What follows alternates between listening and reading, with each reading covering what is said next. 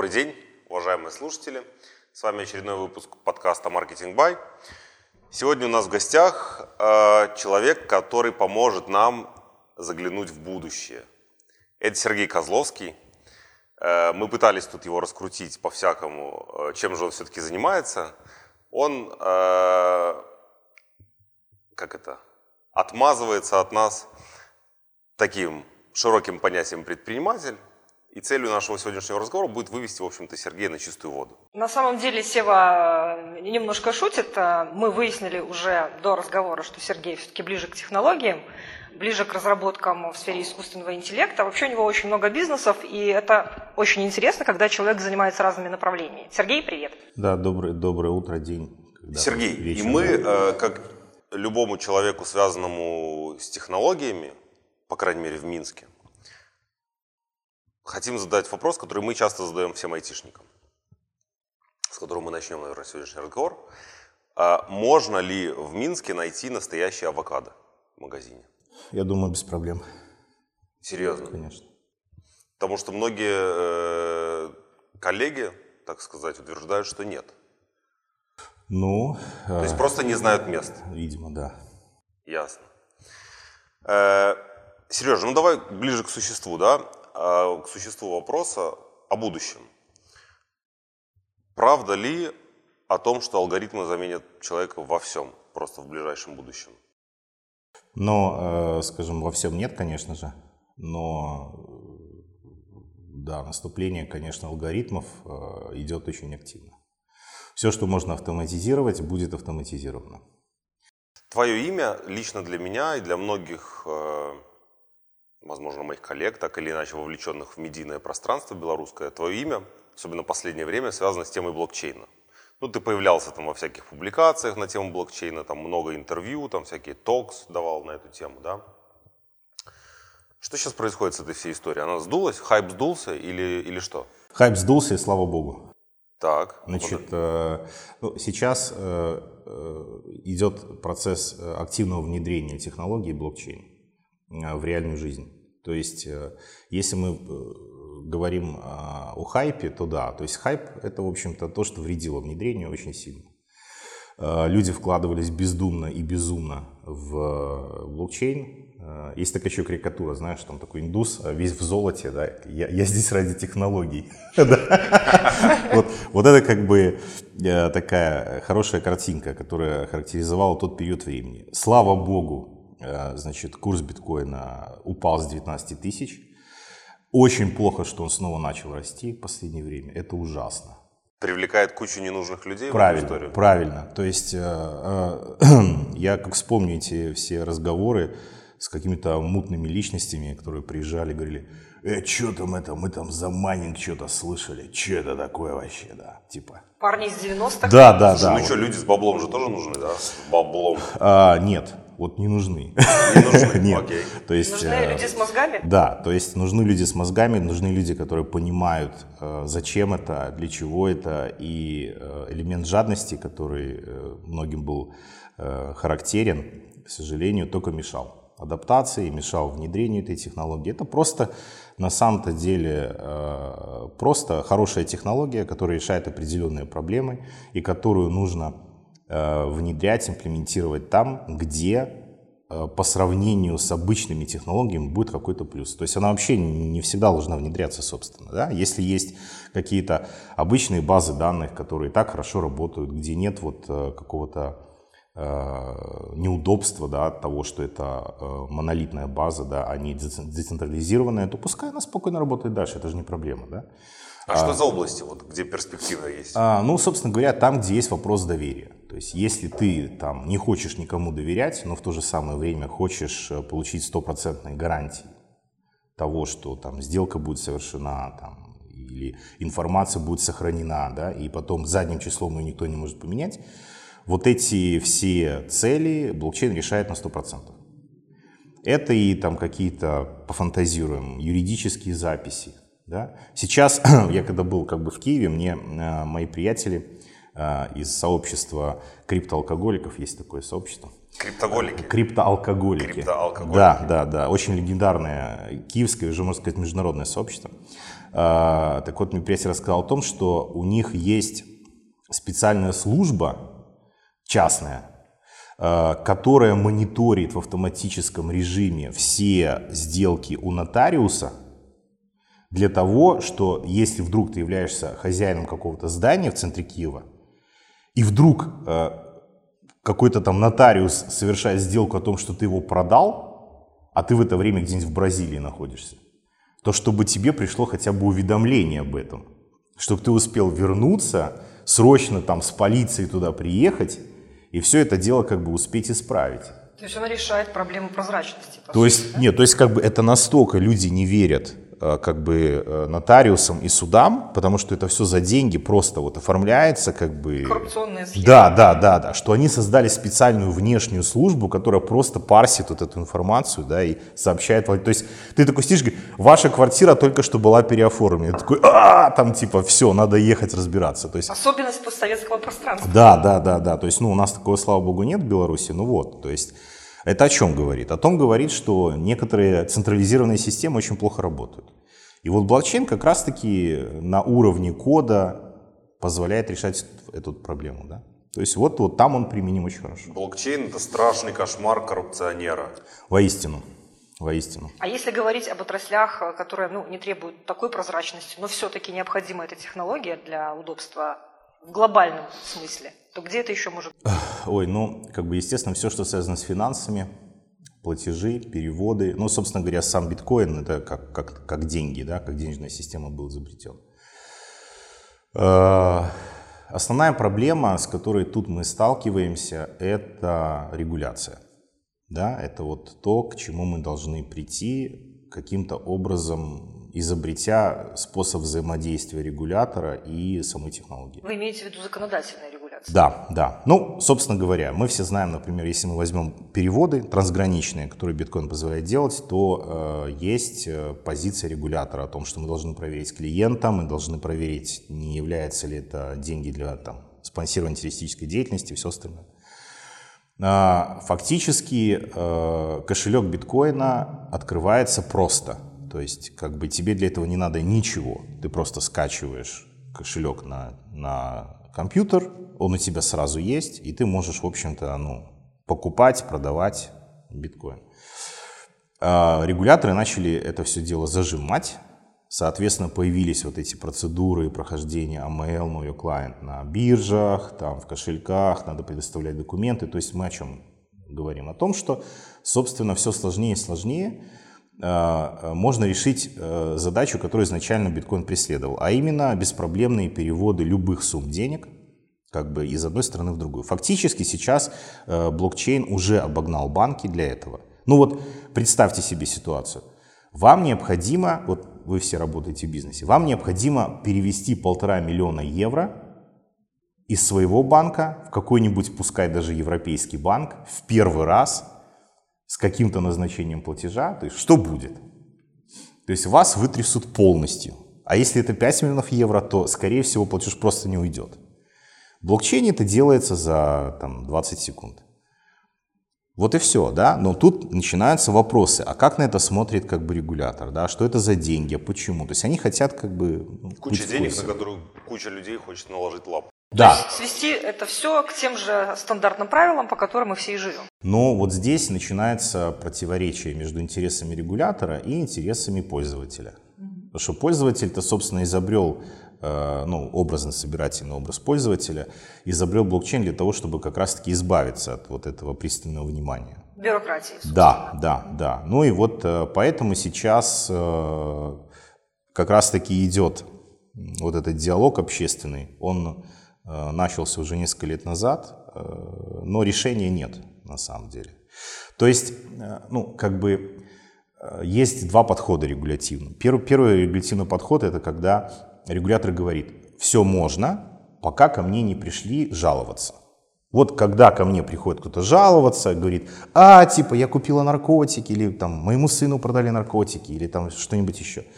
Вот тогда я уже начинаю туда влазить и разбираться, и что-то делать с этим, да. Либо же вот регуляция ICO со стороны СЕКа, да, то есть Они не хотят, чтобы обычные американские граждане, которые ничего не понимают в инвестициях, чтобы они вкладывали в какие-то говна ICO деньги, да, и теряли, да. Соответственно, они запрещают это, они преследуют тех, кто американцам продает эти токены, и обещают их обязательно посадить в тюрьму. Да, то есть это защита вот как бы пользователя. Почему? Потому что, ну, потому что было куча прецедентов, когда люди собирали деньги, потом они просто исчезали, растворялись, так сказать, да. Ну, раз это произошло, второй раз это произошло, ну а что дальше? Дальше надо уже как бы с этим что-то делать. А второй подход, это вот больше там свойственен Китаю, там, да, как бы и вот прочим странам. Э, это как бы так, то есть как бы мы по умолчанию все запретили, но мы вот вам разрешаем что-то вот определенное. Да? Вот это вы можете делать, все остальное вы не можете делать. Ну вот как бы два этих подхода, они сейчас Э, и обсуждаются. Слушай, а где Беларусь сейчас на технологической, технологичной да, карте мира? А вот был же там год назад, по-моему, это было, когда вот был этот э, закон о легализации э, девелопмента на блокчейне и всего, что с этим связано, криптовалютные операции. Да. И я видел какой-то там пару месяцев назад твой пост про то, как ты там пытался объяснить организаторам какой-то конференции по финансам в Азии, про то, что такое Беларусь вообще и с чем ее едят, да? Угу. Где мы? Ну, я вот э, рекомендовал бы обратить внимание на индекс регуляции э, блокчейна и криптовалют, который разработан летучим университетом. Э, там была разработана методология оценки стран по различным параметрам, независимая, совершенно объективная, без каких-то личных симпатий или антипатий к разным странам. Э, работа велась в течение года командой э, аналитиков, методологов.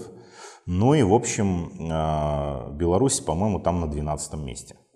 Сейчас Это плохо находится. или хорошо? Ну, из всех стран мира, которых правда, я хочу обратить внимание, команда успела проанализировать. То есть всего проанализировано, по-моему, 40 стран, если я не ошибаюсь. А, ну, вот то есть вы, бы... по сути... 12 место – это, по-моему, самое высокое место в любых рейтингах, которые где, Беларусь где занимала Беларусь до сих пор. На самом деле там а, есть а, всего лишь две проблемы, потому что, а, несмотря на то, что на 12 месте все-таки Беларусь а, – это страна номер один с полностью разработанным законодательством, по работе с криптой. То есть все полностью легализировано, да, а как бы, и это очень хорошо.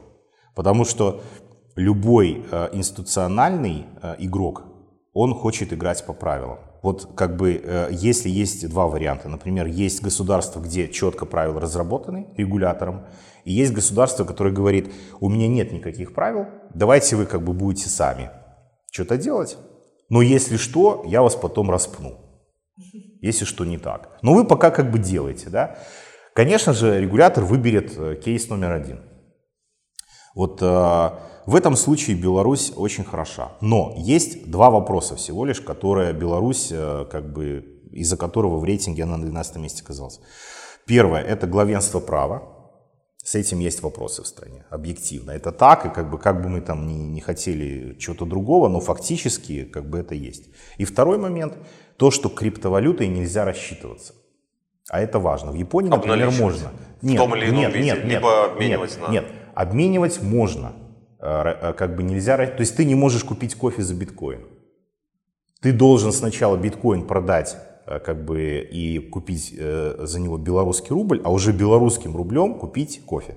Понимаешь? Но в Беларуси ты это можешь сделать, в смысле э, купить белорусский да, рубль за биткоин. Да, да, да. И, и поэтому она на таком высоком месте. Да? То есть, кстати, очень-очень большие плюсы. То есть, если кто-нибудь не в курсе, мало ли там не все читали да, указ, что белорусы могут спокойно покупать за доллары, за белорусские рубли любую сумму биткоина и продавать.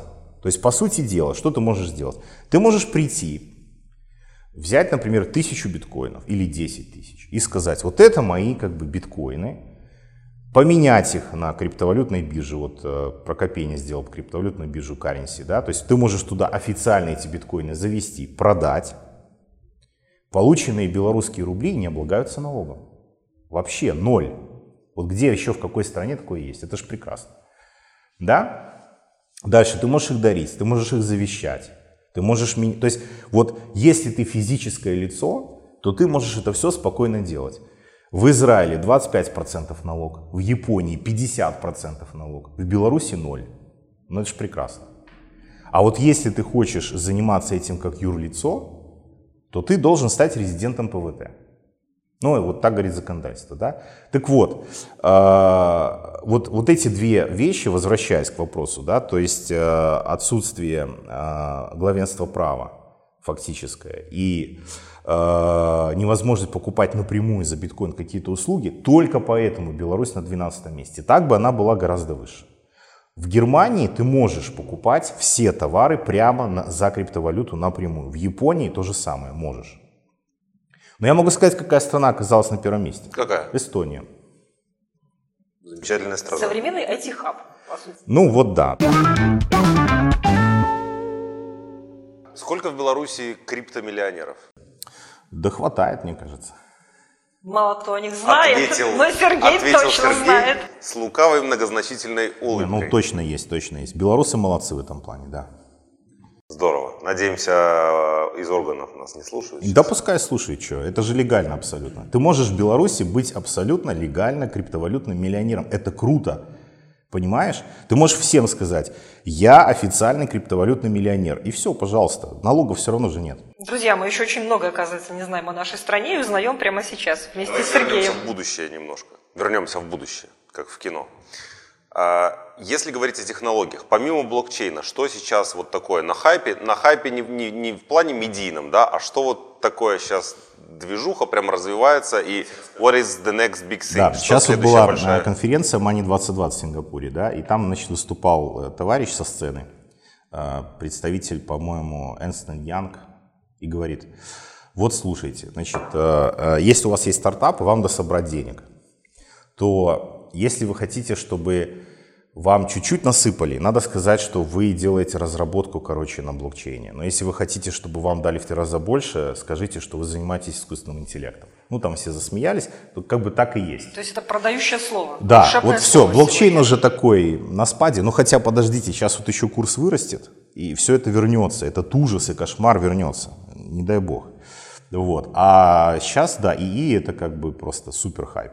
Искусственный интеллект во всем.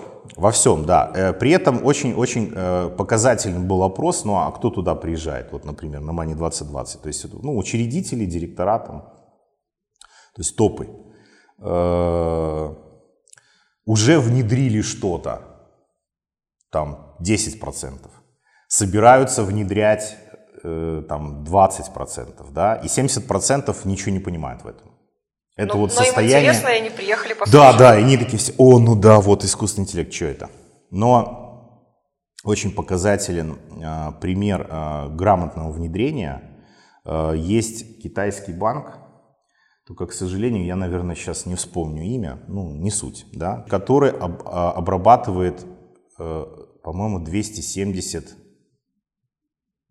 миллионов транзакций в день да, то есть как бы, ну, в общем, это, это как бы самый крупный онлайн-банк Китая, да.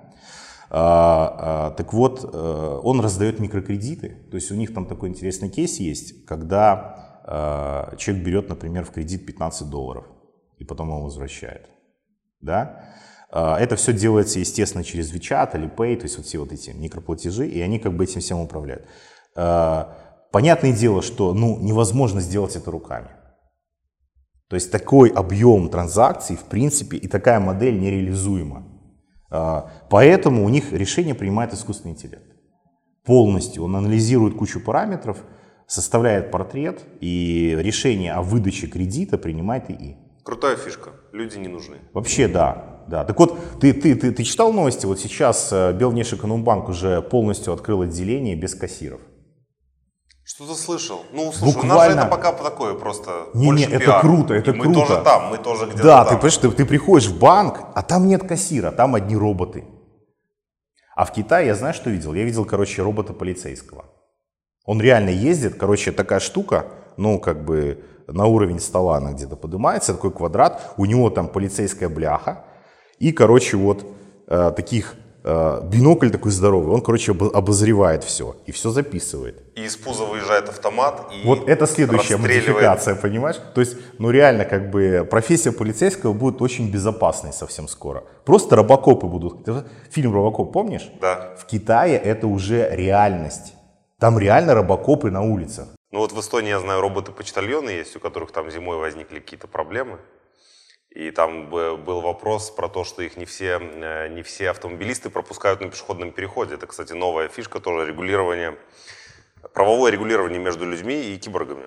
Не киборгами, а роботами. Да, вот смотри, вот э, э, регулирование искусственного интеллекта это, это следующая интересная штука, на, на, над которой как бы стоило бы поразмышлять. Потому что э, точно так же, как были вопросы с блокчейном, еще большие вопросы будут с э, регуляцией искусственного интеллекта. Смотри, сейчас я тебе приведу такой интересный пример. Э, если кто-то запустил программу, которая э, что-то сделала, то кто виноват? Ну, тот, кто, кто запустил, запустил, да? Хорошо. Если кто-то запустил программу, которая самообучилась и самостоятельно приняла решение о том, что надо что-то плохое сделать, виноват ли тот, кто ее запускал? Возвращаемся к сюжету Терминатора. В текущей парадигме ценностей, скажем так, да, проще Виноват. возложить ответственность на человека. Виноват, окей. А который а теперь, стоит а теперь, в начале цепочки. А теперь представь, вот эту программу, искусственный интеллект, который потом что-то сделает, запускает блокчейн. Кто виноват? Концы в воду. Децентрализированная сеть, которая нажимает кнопку, запускает того самого терминатора, который дальше самообучается и начинает всех расстреливать. Ну, как это регулировать? Здесь возвращается вопрос человеческого фактора. Готовы ли мы как бы все полностью отдать э, или нас спрашивать не будут? О, вот, вот, вот, правильно, никто не будет спрашивать. Я думаю, в Беларуси объявят на этот счет референдум. Хорошо, ну слушайте, вот э, понятно, что все вот механические там э, вопросы, обработка документов, э, принятие решения по кредиту, анализ какой-то статистической, исторической информации, т.д. и т.п. Это все проще и быстрее делать с помощью искусственного интеллекта. Что людям-то останется? Да? Ну вот, например, нас сейчас слушают представители творческих профессий, маркетологи, копирайтеры, дизайнеры. Это тоже сможет делать искусственный интеллект не хуже, чем? Или все-таки все вот эти какие-то ну, вещи, типа деле, вдохновения и прочее? такие уже есть о том, что искусственный интеллект составляет лучшие продающие текстовки и так далее. Я видел в Каннах дизайн, сделанный искусственным интеллектом. Это полный трэш, на мой взгляд. А может быть, мне хочется... Его плохо думать. обучали просто. Надо как бы больше данных. Но есть такая теория, что именно в плане творчества роботы не заменят человека. То есть творчество останется за человеком. Ну, можно послушать э, интервью Джека Ма, э, Ali Group, да, который как раз-таки рассуждал на эту тему. Он говорил о том, что все, что останется людям, это, это творчество. Все остальное будет заменено. Да? Ну, вот смотрите, кто сейчас стирает руками? Наверное, никто. И это нормально, да? Ну, у всех есть стиральная машина дома. Точно так же будет нормально не считать финансы, бухгалтер не нужен. Не знать законы, потому что, ну, как бы, блин, ну, выдать консультацию, проанализировать все законы и выдать консультацию, это же, ну, вот вообще на раз. То есть бухгалтера, юристы, э, ну, понятное дело, что физический труд это вообще все сразу забываем, да, то есть как бы те, уборка, это все уже у меня дома робот-пылесос ползает, то есть зачем мне там уборщик, да. Придумают и робот, чтобы убирать все остальное, и полки, и все остальное. Будет это. Значит, э, соответственно, ну какие-то вот простые вещи, в том числе и программисты, конечно же, будут заменять. Программисты одни из первых. Потому что, конечно же, проще создать искусственный интеллект, который просто будет программировать. Да? Зачем вот это сидеть, этот код писать? Это же каменный век. Учитывая те деньги, которые стоят человеческие ресурсы в этой сфере. Да, да. То есть программисты, программируя, особенно занимаясь искусственным интеллектом, они приближают свой конец. Им нужно будет переучиваться в творческих людей. Сережа, прям полил бальзам на душу сейчас, потому что Нам находясь в Беларуси, находясь в Беларуси, э, есть такое ощущение, что если ты не в IT, то ты, в общем-то, никто.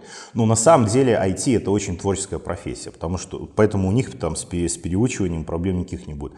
программист одна из самых творческих профессий в мире. Это вот сродни Вот художнику, интерес- сродни композитору. Да, да. потому что многие воспринимают большинство IT как такой робот пролетает. Это очень зря. Это очень творческие люди, очень талантливые. То есть я реально восхищаюсь.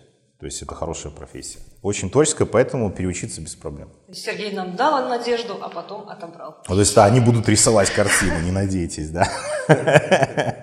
Ну хорошо, то есть э, вот все будут делать роботы, а что будет человек? Это будет некая биомасса, которая надевает на голову шлем виртуальной реальности и превращается в человека? Утилизация человеческой биомассы – это большая проблема для правительств сейчас.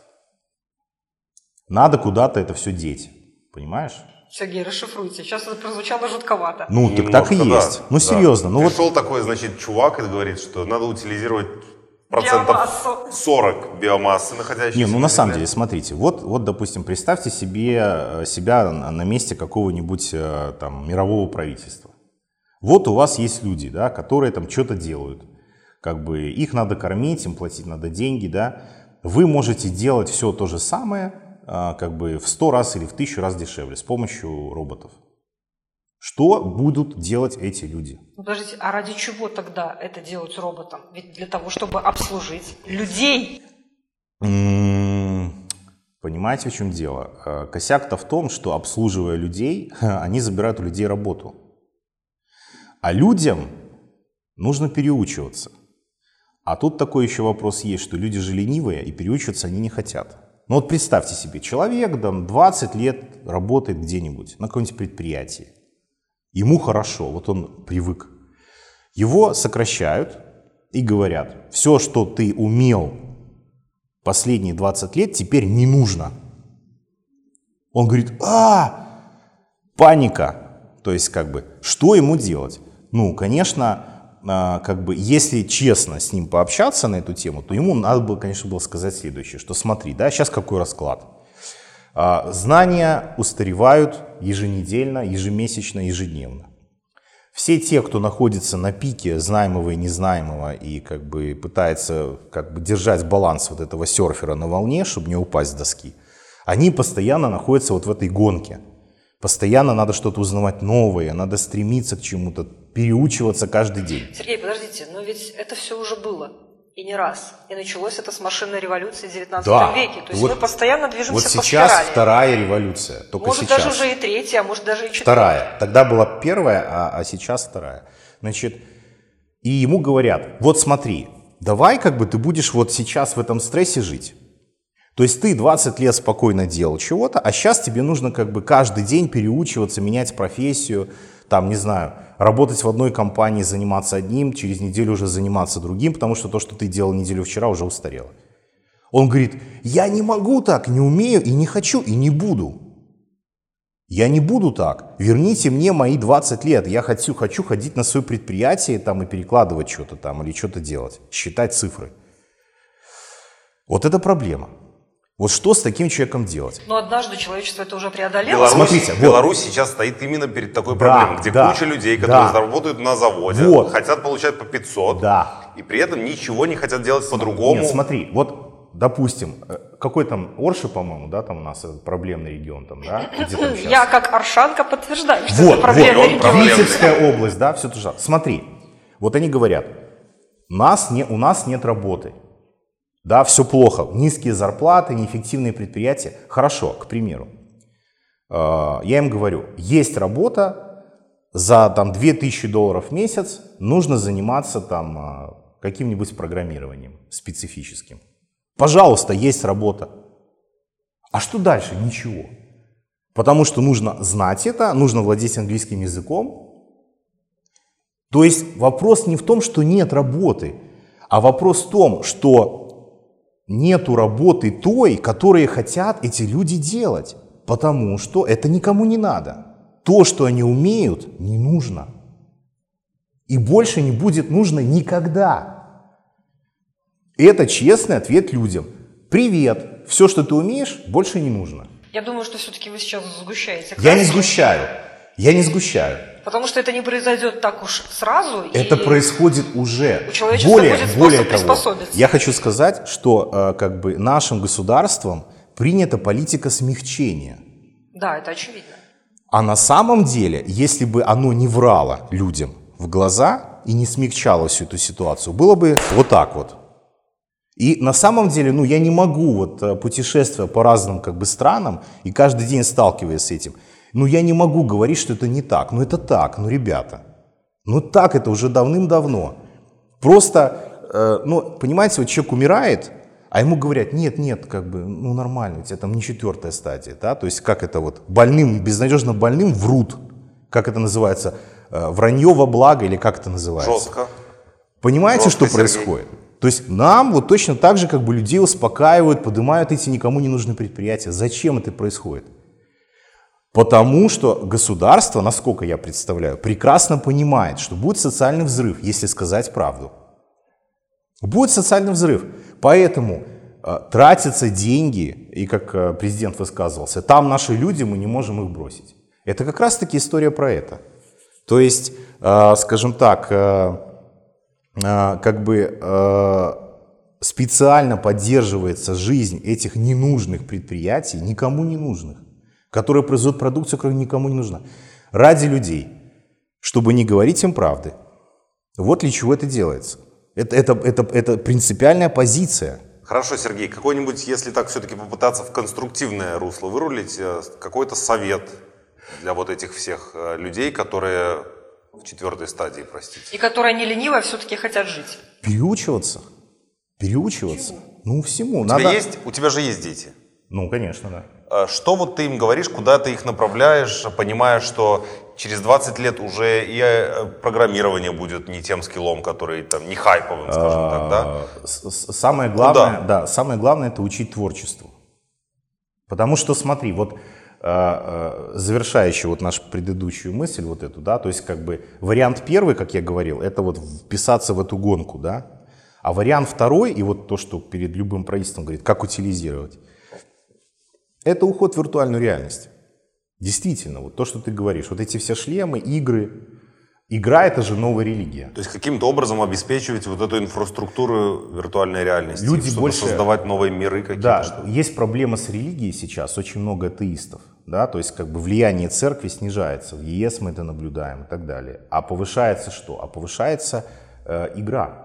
Игра это новая религия. Посмотри, сколько собирает воскресенье церковь, а сколько собирает стадион. А? И Ну, Это любой всегда матч. так было с древних времен, с Вот, Римской вот, империи. вот, вот, понимаешь? То есть как бы и, и, и, и как бы сейчас разделение очень простое. Есть люди, которые создают, есть люди, которые потребляют. Те, кто создают, они будут рулить, те, кто потребляют, они будут путь. Ну, как бы вот, вот той самой биомассы, о которой ты говоришь. И вот, собственно говоря, задача правительств, если, э, скажем так, ну, у человека нет работы, там, ну, это как-то его увести, утилизировать через вот эту вот игру, то есть как бы увести его в виртуальный мир какой-то. Что еще с ним сделать? Про творчество. Есть какие-то способы, конкретные способы прокачать творческие скиллы или, не знаю, там, как-то с детьми работать в плане там, воспитания, образования? Ну, искусство, музыка, все вот это. Это обязательно, я считаю. То есть э, чувство прекрасного, надо это развивать. Поэзия, культура.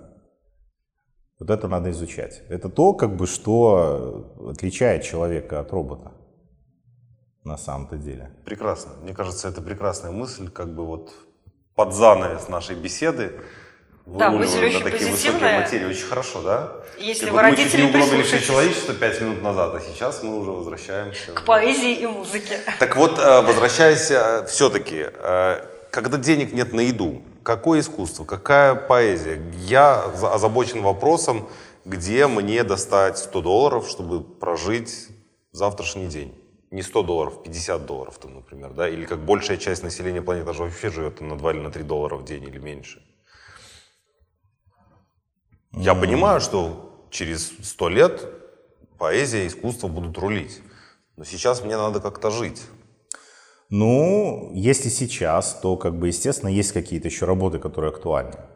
И все мы их знаем, да. То есть, ну, IT, не IT. Есть еще, кроме IT, кучу всяких полезных профессий, на самом деле. Но общий тренд, э, как бы, на автоматизацию, выбирая профессию, да, как бы, нужно, естественно, учитывать.